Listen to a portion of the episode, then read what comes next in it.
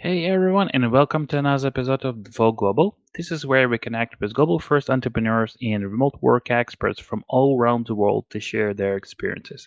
Our guest today is Jacqueline Basulto, uh, founder and CEO at SeedX. Uh, Jacqueline, thanks for joining us today. Thank you. I'm excited to be here and talk about something we're really passionate about, which is global talent. Sure, sure. Uh, okay, so Jacqueline, uh, your achievements are truly remarkable, making it to the Forbes 30 under 30 list and leading SeedX to become this number one woman owned digital agency in the US. So, with that in mind, can you briefly introduce yourself um, to our listeners and maybe take us on this quick tour of your journey to where you are now? Sure. Thank you so much. That means a lot. Uh, definitely couldn't have done it without my team, so I'm excited to talk about them. Um, I'm Jacqueline. I'm originally from New York City. Uh, grew up in a Hispanic Latin American family, and um, I went to Columbia University. I very kind of randomly found entrepreneurship. I didn't feel like I had a home in the corporate world. I I'm very creative. I like kind of being challenged.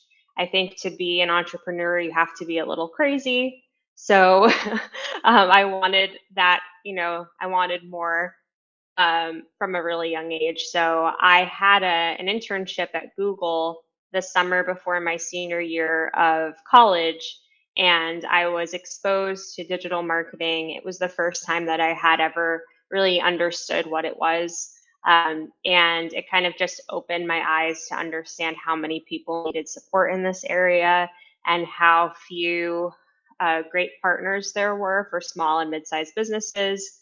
Um, so I started doing some freelance work on my own during senior year. Um, I had also started a tutoring company with my partner Justin at the time. Um, and then SeedX just grew out of me getting more clients, Justin then joining me, us hiring um, talent, first in Ukraine, actually, um, then in Latin America, then US and beyond. But uh, it just kind of grew organically out of this need in the market. And um, today we're, you know, we're a, a globally recognized firm and um, we just kind of keep keep climbing the ranks, I think, through through hard work and through giving people, you know, good value essentially. And uh, like, like you mentioned, currently SeedX is a globally recognized firm, right? So can you maybe share with us how your company has managed to stand out in this digital marketing industry and achieve this impressive recognition? Yes, sure. I think that part of what makes us great is, or the, the thing that makes us great is our culture. And part of that is how we've hired. Um, we hire the best talent, people who are absolutely dedicated to their work, um, who can work remotely. And I think in in order to be successful in a remote position, you really have to be a great communicator. You have to be a great self manager. You have to be independent, etc. So we have this great DNA in our team where we really go above and beyond what everyone else is doing. I think um, we also have a really great spirit of growth in our company. So essentially, what we've done for the past seven years is every year improve, right? And I think the whole team feels the growth. They're excited by it. We continue to get better at what we're doing. We continue to hire new talent that's excited to be in that environment. And I think that our um, our clients feel that and they see it in their results. Um, and it really sets us apart from the kind of more stagnant companies that were started by individuals who maybe had a more traditional path um, and so I, I, think that's that kind of ingenuity is just part of our uh, culture. And then the other thing is that we've built the company in a way that uh, made it hard to to start and scale. But um, we truly cover all aspects of digital marketing. So we're we're omni-channel and um, we have specialists in every area. So email marketing, design, development, SEO, et cetera, et cetera. And um, that really allows people to get a full wraparound service that is end to end in terms of the customer's experience. And um, not many of our competitors offer that. And if they do, they don't offer it at uh, a price that is is worthwhile or feasible to to people. So um, that was a lot, but I think those are two of our big kind of standout factors.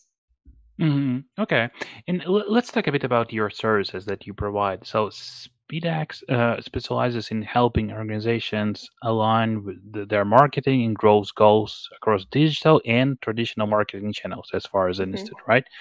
So, was was this current economic downturn and where companies facing layoffs, this cost cutting, cost cutting uh, uh, measures, you know, w- what strategies or maybe advice can you can you offer to entrepreneurs who are looking to drive growth in this in this market? Sure, I think that's a that's a great question, and thankfully, knock on wood, we haven't been affected or impacted by the market downturn.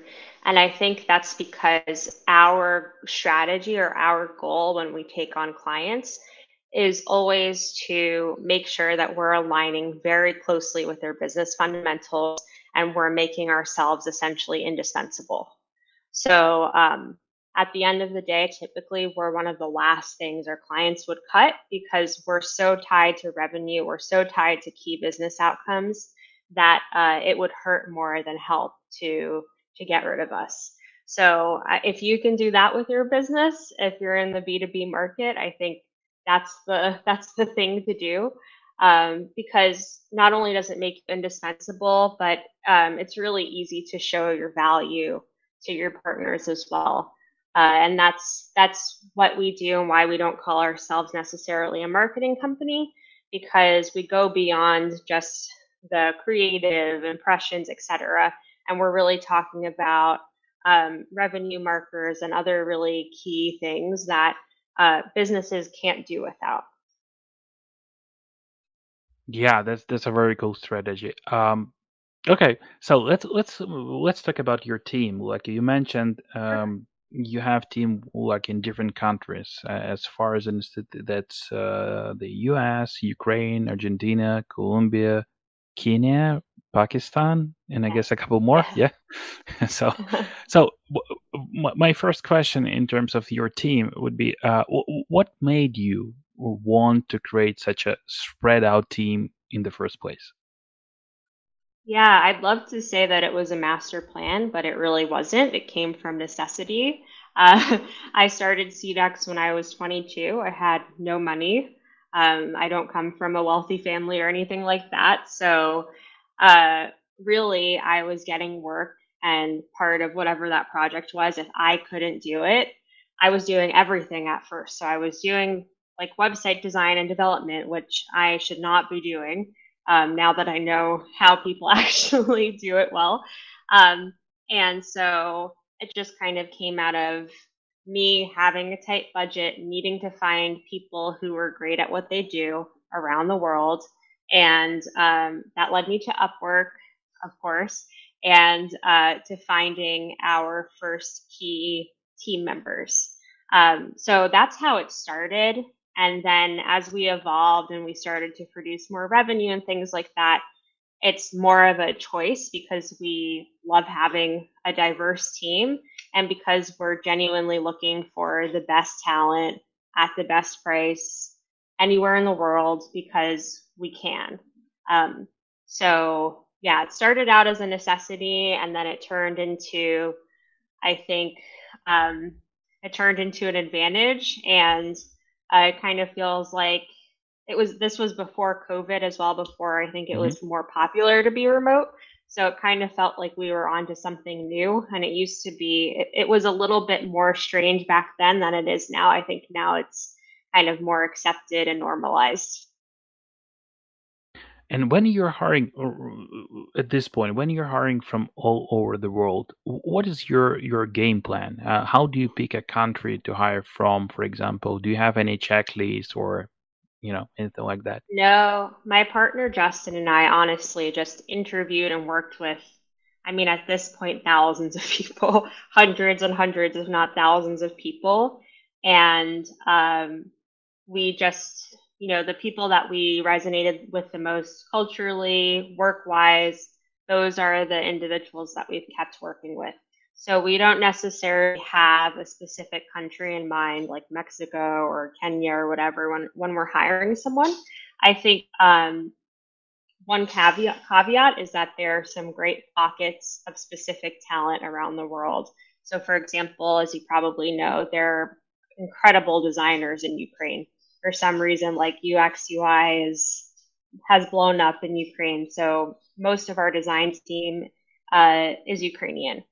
Um, but that that isn't even necessarily, uh, you know, something that we architectured. It just kind of happens, and it does, you know, then there are some benefits to them all sharing similar culture, similar time zone, etc. But uh, ultimately, we're just looking for the best talent, the best communication, and uh, it doesn't necessarily matter where where they are. And from from the uh, technical point of view, how, how does it work? You just you have some uh, remote mm, job boards that you use, you know, to find talent, or you have some uh, recruiters uh, that that you know help you with that. Can you talk more about it? Sure. So most of our team that we found outside of the US, we found on Upwork through just searching for designers on online, talking with people. Then typically we hire them uh, as a, on a contract basis to do a project for us, like an internal project. We build rapport and then we hire them full time. So that's how we've managed that. Um, within US hiring, we usually use typical job boards like hmm LinkedIn and things like that. Um, but that's that's that's how we've handled that Got so it. far. Really just connecting with people and then transitioning them into full-time roles. Got it. And how do you how do you handle um, like uh, local rules and regulations in terms of employment? Do you use uh, employer record company like Deel, Oyster, or you have some other approach to this? Yeah. Uh, we at first we had a lot of people um, just going through Upwork, even though they were full time. We were paying them through Upwork. Then we've kind of transitioned to we've transitioned to a bunch of different programs, and now we've we're using Rippling, which kind of um, brings everything together and has made life easier. Uh, but it's definitely an interesting experience, just kind of making sure everything um, aligns and that people get paid on time, etc. Got it. Okay. Okay.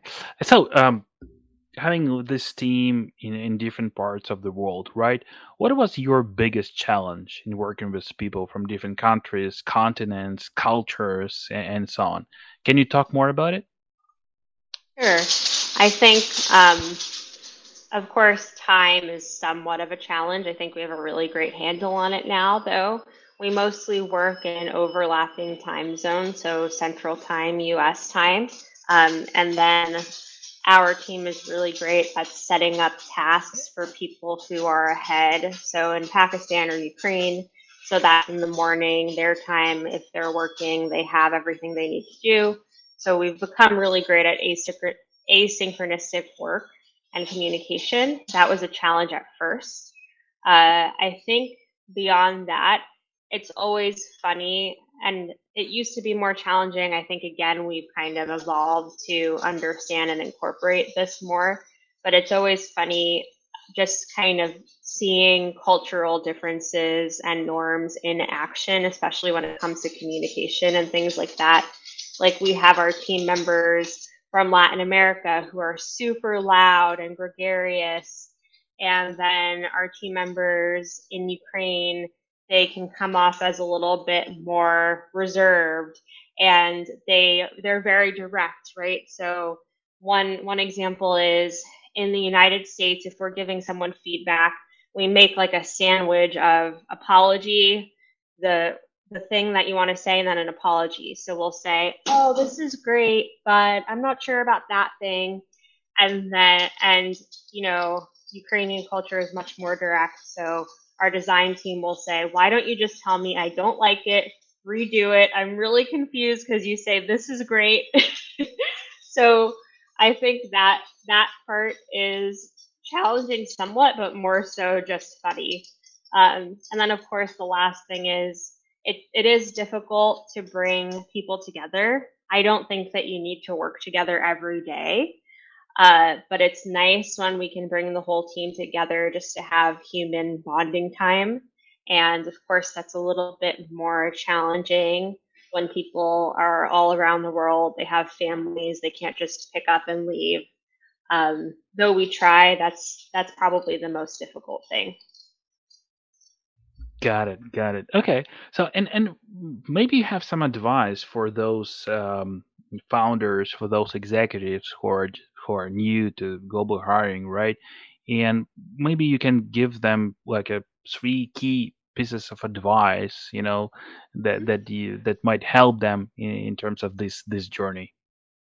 Yeah, I think the first thing, which kind of relates to the challenges I was talking about, is to over communicate, right? So, so many things can get lost in translation.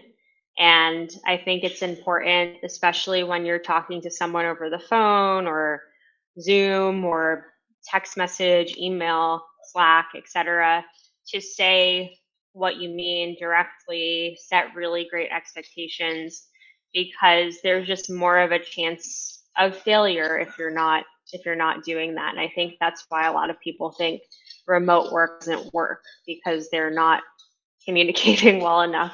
Um, the second thing I think is to kind of get rid of this idea that you're hiring globally in the first place. I think that um, everyone is just a person, right? And people just live in different places, but we all have the same kind of the same level of knowledge exists in different countries, the same level of humanity. People are worried about their families. People have the same concerns and thoughts and feelings and skill levels. And um, that's almost a reason I don't even necessarily talk about the fact that our team is global too much because uh, I don't consider them like different from if I had a team of all American people.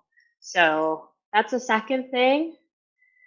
And then I think the third, hmm, communication is so important. I think the third, as a leader, I think it's even more important if you're hiring remotely to have a really strong understanding of um, of what your team is doing. So I think a lot of times I'm just trying to think of situations where remote work fails.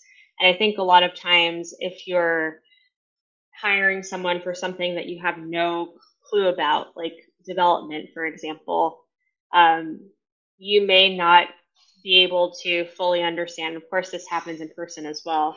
But um, I think it's important to be educated about what you're hiring for, no matter what but especially in a remote environment, especially when there are cultural communication barriers that might come up.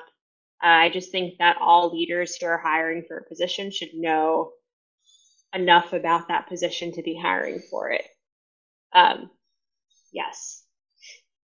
Yeah, that's that's that's great. Uh, thank you, thank you for for, for that for, for for that advice. Um, and so probably my last question. I know that you you you're, you're you have this global first company not only from the uh, team perspective but also from the client's perspective, right? So you work with different companies, including Fortune 500 companies.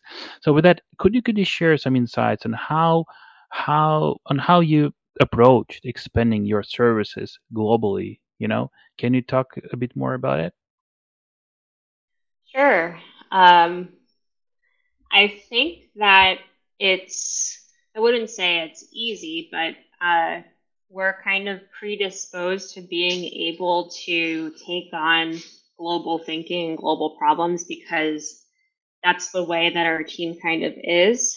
We come to things expecting that there are differences in communication, expecting that there are differences in culture. And so if we're taking on a project, even if it's within the United States, the United States is amalgam- an amalgamation of different types of culture. Like New York City is very different from Kansas, which is very different from Hawaii, etc.